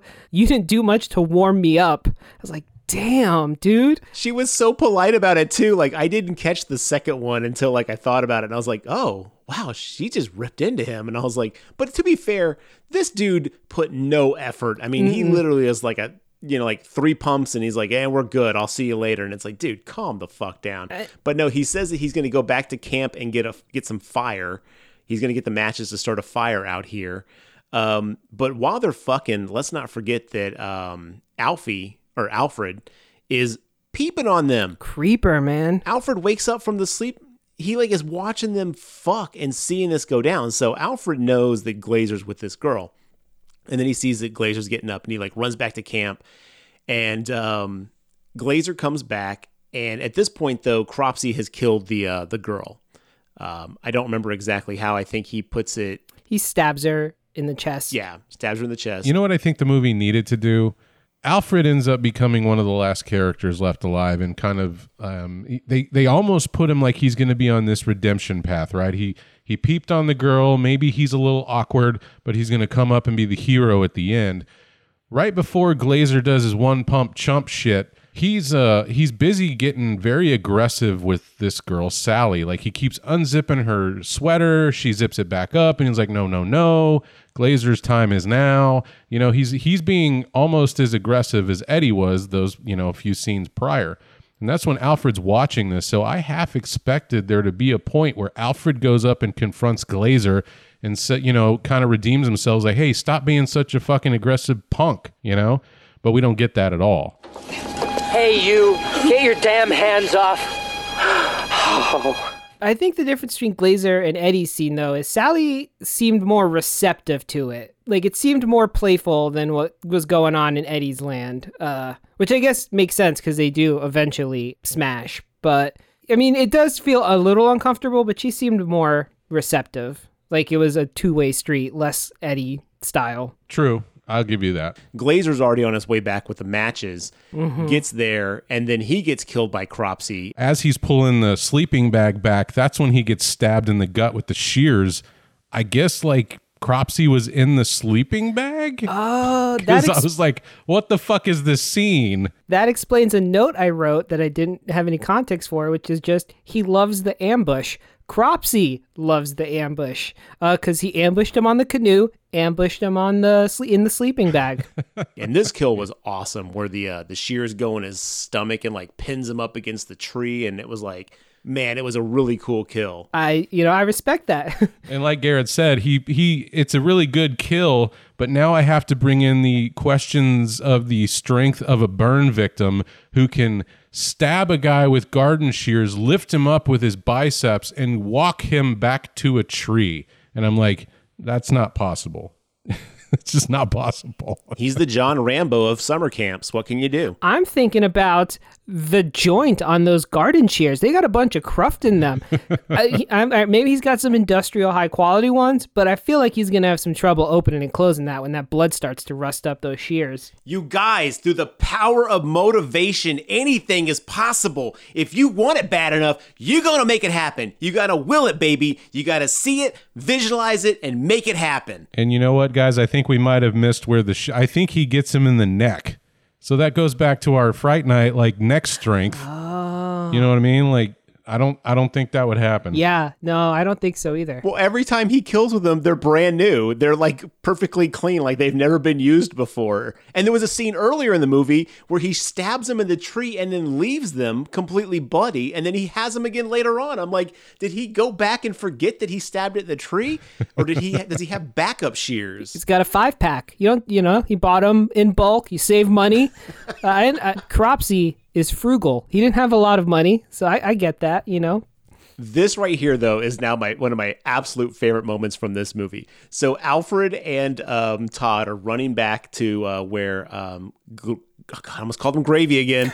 Gravy and Sally were killed, and um, they see you know Todd's dead, or they see uh, Glazer's dead body, and Todd's like, "Oh my God!" And Cropsey swings the shears and barely, just barely nicks the the the, the temple of Todd's head, and Todd goes down like he got fucking hit by a goddamn like wrecking ball. Like a little tiny cut knocks Co- Todd cold out, and then Alfred at this point starts running, and um, Cropsey's now basically going to try to get um, he's going to try to get um, Alfred. uh, Alfred. And I think this, unfortunately, this this chips away at the motivations of Cropsey because if he knew Todd was the counselor, he knows Todd was one of the pranksters, he would have stayed and just stabbed Todd over and over and over again to ensure that Todd was dead. So True. This just says that he doesn't give a shit about the kids that actually burned him. let me pose this. Only if you think about it at the end, where you talk about where Todd realizes that Cropsey is the same Cropsey and Todd was part of it, I think Todd's having that realization, not Cropsey. I think Cropsey's just like, I'm going to go back to camp and fuck up anybody who's there. I don't know if he knows that Todd is the same guy. Y'all, I I just thought of this. Well, you were explaining Cropsey is the dude's actual name. So when Todd was telling this fucking story, he knew it was about the dude he set on fire. It's not like the name changed. The guy's real name is Crop. Wow, Todd is such a dick. He, holy shit. He was like, y'all, get together. Let me tell you how I almost killed somebody. No, that's what I was saying at the beginning of the episode. Todd's a fucking piece of shit. Yeah, whole oh, Todd is a sociopath. One could argue that Jason Alexander, the smut peddler of this camp, is the most like moral and good character here, yes. with the exception of the girls who are just trying to do their thing. But you know, Yep. man, the crew that was like left on the shore after the um the the raft crew went away. The raft comes back and they go out to get it and they're like, "Oh, hey, we'll swim out and get that raft. Where is everybody?" And they get to the raft and then they see everyone's dead mutilated body on it. They all freak the fuck out at this point. And then across the the river out of nowhere, Todd wakes up from his slight cut and runs down to the shore and has an axe all of a sudden. I don't know where he the fuck got that axe, but he has an axe and then he's yelling at the people on the other side. He's they're like, "Oh my god, they're dead." And that's when he's like, "Oh my god, I got to go save Alfred." So that sends Todd, Alfred and Cropsey on their little like, you know, B plot. And my favorite scene in the whole movie takes place in a few minutes after this raft comes back because it is a amateur film thing. So the raft comes back, everyone's all dead. Uh, the the group of people who didn't go on the raft, everyone basically except for Alfred and Todd, go on the raft, paddle back to camp. Thankfully, we don't have to watch this in real time. They get to camp, and finally we see some adult figure standing up like on a deck right? And the lady counselor is like, call the authorities. You know, there's a killer out there. And he's like, what are you talking about? And we see her run from the dock to the house, around the house, and up the stairs. The whole thing takes like 30 seconds. There's no dialogue, no music. It is just watching someone go upstairs. And I thought in any real movie, they would have cut away from that. Yes. Uh, but that is my favorite scene in the whole movie. but why did she go back to the camp though? I don't remember why she did. She was going to get the police because later Oh, it never yeah. really pans out but later in the movie we see them going back in a little motorized canoe and she's like oh A motorboat, you mean? a motorized canoe. a motorized, a motorized. yeah that's what i meant what look this movie uh, is making my brain mush we are pretty far into recording at this point uh, but uh, motorized canoe you know what i mean John's got the same stamina as Gravy. he can't go for Exactly. very long. Laser. Glazer, god damn it. um, anyway, so we're, we're now in the final scene of this movie uh, because we now cut back to uh, Todd, who's going to find Alfred and Cropsey. Alfred runs across this abandoned, like, concrete building that's just been, like, decimated. It's like ruins of some building. I don't know what that fuck that building was out in the middle of nowhere, but this place is huge. It's like a mining facility or something. Yeah. He, he's lost in it like the chick from Labyrinth when they start moving the bricks around. He's running like circles, and Alfred, Alfred, poor, bless his heart, Alfred is just a fucking idiot. Um, so Yeah, and we do need to mention the movie lets us watch like five minutes of Alfred running away from a burn victim, mind you, and somehow Cropsey is in front of him and catches him by the throat. So, does he have like teleportation abilities like old Jason Voorhees or what? No, I think I think Alfred has been running donuts and circles and figure eights in this facility. He's lost. He's a fucking idiot. And Cropsey's like, well, I'll just take my time. I'll get there by the time this idiot figures out how to leave any of these giant holes that get him out of this structure. I also thought maybe Cropsey has a truck that we don't get to see, and he just hops in it and drives down a little ways and gets out. That would explain a lot. Like, how does he get there?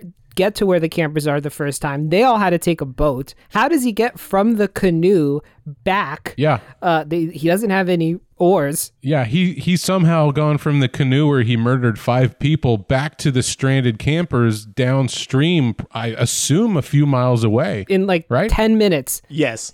It's so it's it's definitely horror like logic, but um it works. We still haven't seen Cropsey's face at all, but we see his gloved hand reach around the corner, grab um Alfred, takes him into this mining room, like pins him against the wall, like lifts him up, puts him against the wall, and then uses his his shears to pin Alfred's arm against the wall. So he just jams him into the wall. So it's kind of like scissor locked into the wall.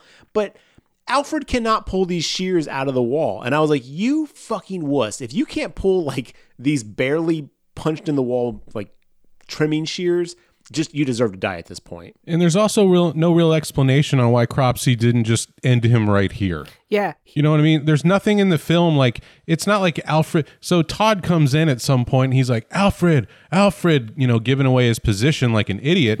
Uh, but Alfred never answers him. So it's not like he was using him as bait to draw in Todd. It's just like, here, I'm going to stick you to the wall and I'll deal with you later. Well, remember Alfred did have a, a gag in his mouth. He like had a belt or something like gagged in his mouth so he couldn't talk or yell. Well, I know, but still, that doesn't that doesn't give Cropsey uh, perf, per, uh, reason to let Alfred live because he doesn't use him as the bait in any meaningful way. Oh, I agree. Which then leads cred- credence to the fact that maybe he did want to kill Todd specifically, but then that's never been established. God, Cropsey, I, I got it, y'all. I'm here to help. Cropsey, who has been watching Alfred watch and creep on everyone else, is like, man, that is a kid after my own. He reminds me of a young Cropsey.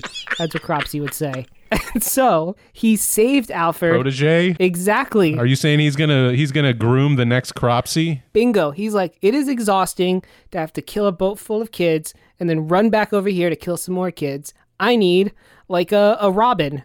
All right. So Alfred is t- to be Cropsey's Robin, his sidekick. Okay, I'll give it to you. Burnt man and crispy boy. a croplet, if you will. Um, so at this point, Todd is is walking through this this giant mine facility, and he looks up this ramp, and at the very top of the ramp, there's at the bottom where he is, there's a mine cart filled with like debris. That's debris for those who don't know. Um, and at the top of this ramp is another empty mine cart.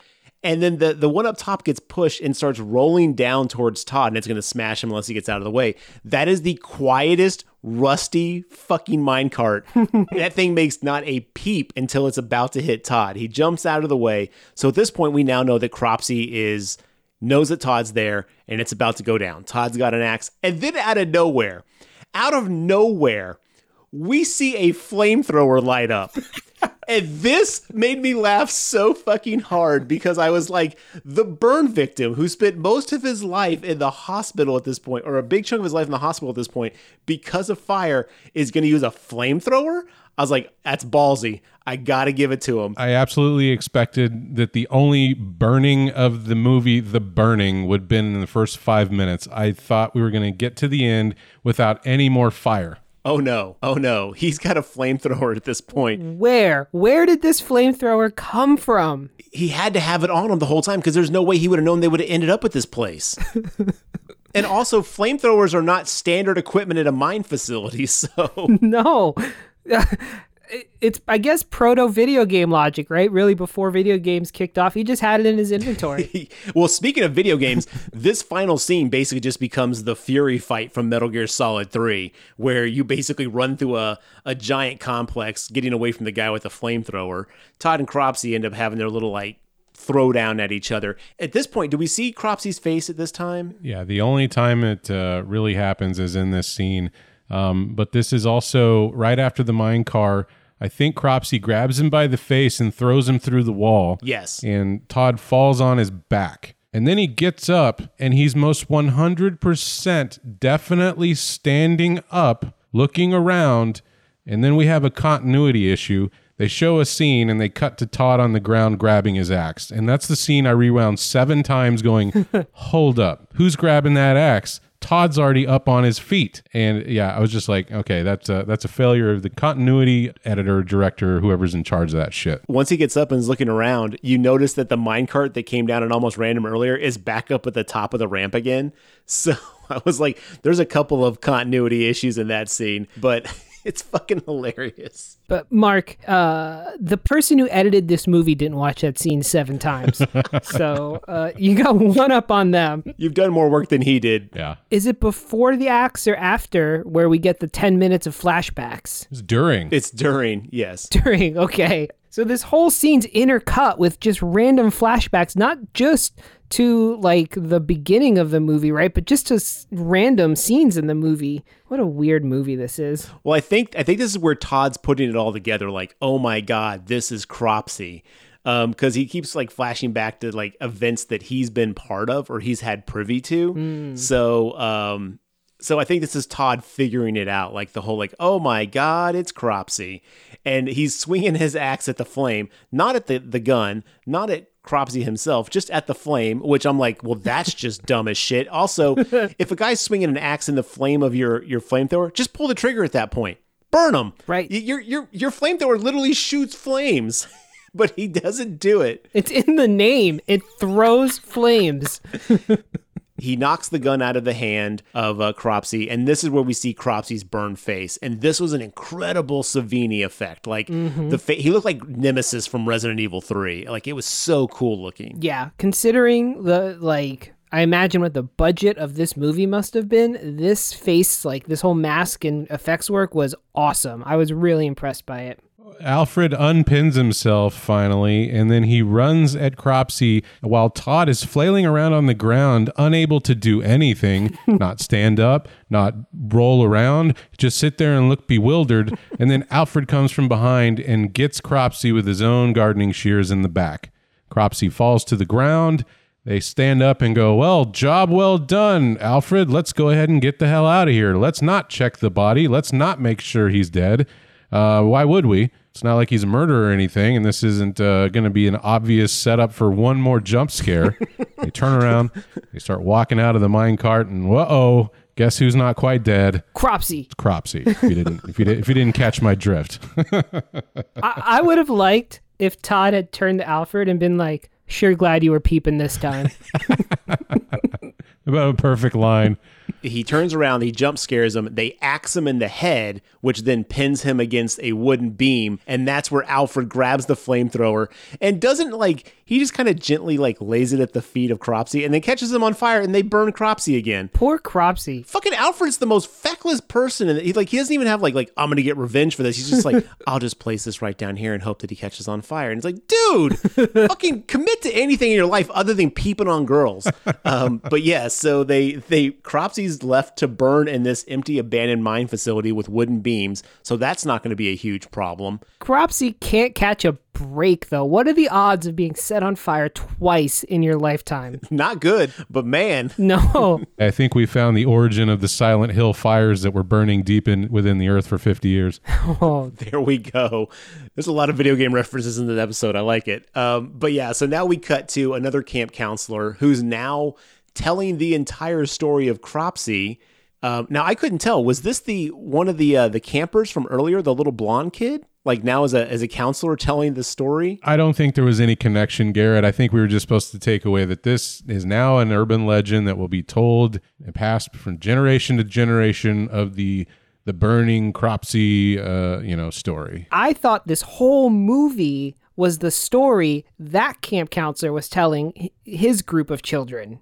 So like none of this happened and it was all an urban legend. Oh, interesting. I didn't take it that way. I took it the way Mark did. I thought this was like uh, because shit kept happening, it just kept getting like like tribal knowledge passed down.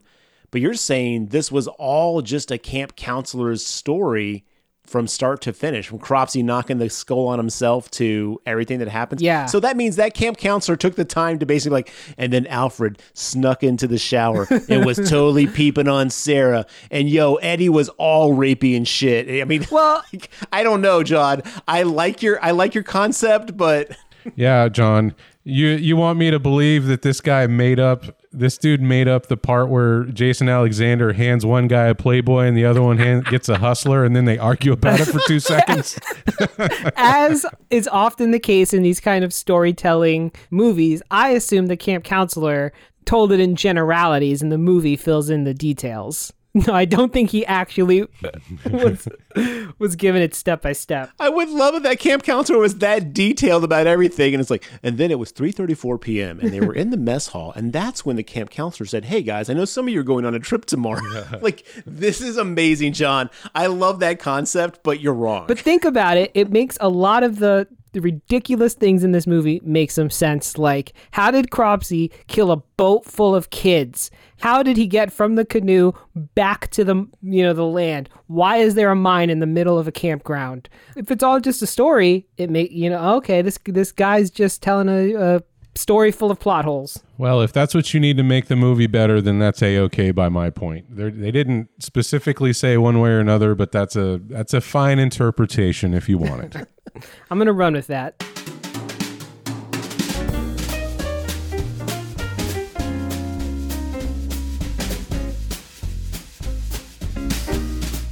That's the end of the movie. Uh, this one was shot on a seven hundred and seven thousand dollar budget and made one point five million, so it wasn't much of a success.